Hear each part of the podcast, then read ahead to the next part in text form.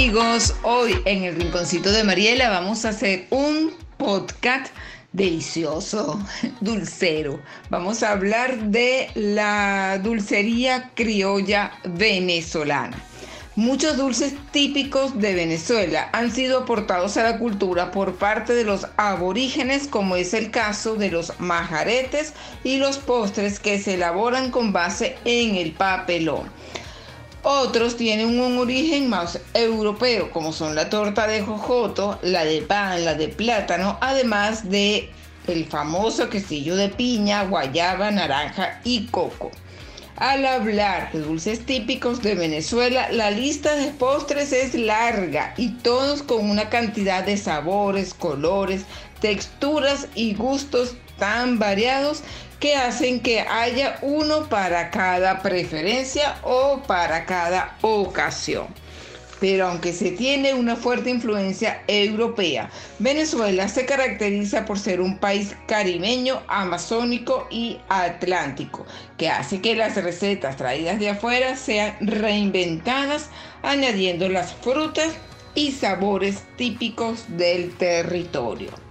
Cuando Cristóbal Colón hizo su segundo viaje hacia América en el año 1493, traía en su cargamento un preciado tesoro, la caña de azúcar.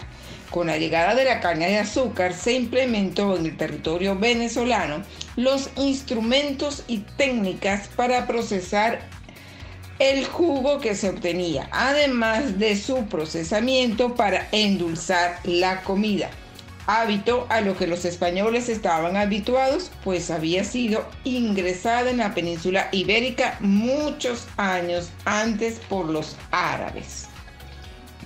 Fue entonces cuando el azúcar se comenzó a procesar en tierras venezolanas con el uso de la mano de obra provenientes de África que era mucho más resistente que la indígena mediante el trabajo pesado de la plantación y su posterior proceso en los trapiches. Es imposible determinar una fecha precisa cuando se comenzó a plantar la caña de azúcar en el país, pero las referencias bibliográficas de la fecha parecen apuntar a que todo dio inicio en el Tocuyo, ciudad donde también comenzó el proceso colonizador del territorio. Pero hay un detalle muy interesante e importante, y es que durante la colonia se implementó la fabricación del azúcar blanco. Sin embargo, en los dulces típicos de Venezuela predomina más la presencia del papelón que la de la receta o un gusto y un color particular aunque durante la revolución industrial del siglo XX la tecnología y los procesos manufactureros se pusieron del lado del azúcar refinada. Y aunque en el país el consumo de este producto es masivo, los dulces típicos de Venezuela se caracterizan por todavía preservar el, tradicional gusto del papelón.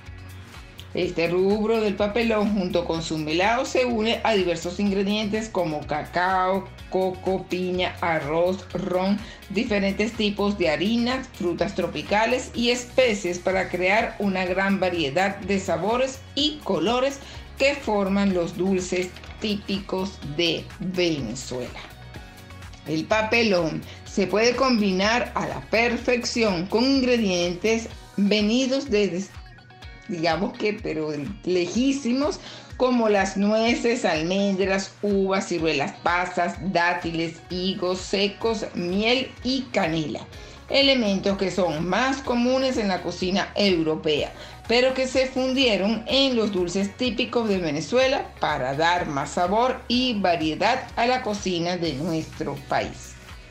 La versatilidad de los dulces típicos de Venezuela no tiene límites y es común que cada región del país, cada pueblo e incluso cada casa puedan dar un giro especial a las recetas heredadas por los europeos y africanos. Muchos de los dulces típicos de Venezuela vienen de la mano de las monjas que llegaron a América en misiones evangelizadoras y que ya traían sus tradiciones culinarias que al principio trataron de mantener como un secreto celosamente guardado. Sin embargo, las mujeres mestizas, indias y negras que ayudaban a la cocina pudieron llevar a sus casas estas recetas de los conventos y les agregaron un toque propio para convertirlas en tesoros de la cocina venezolana. Con el pasar de los años, la cultura venezolana volvió a tener aportes extranjeros por parte de los refugiados que abrazó en su interior y que provenían de todas partes de Europa mientras huían de las guerras, haciendo que los dulces típicos tuvieran ahora un toque europeo. Sí amigos, en Venezuela los dulces típicos son de muy buena calidad, además de ser muy pero muy variados. Así que si consiguen en, en algún lugar donde esté un venezolano migrando, les aconsejo que prueben esos dulces típicos de Venezuela. Espero que les haya gustado este podcast y nos escuchamos en el próximo.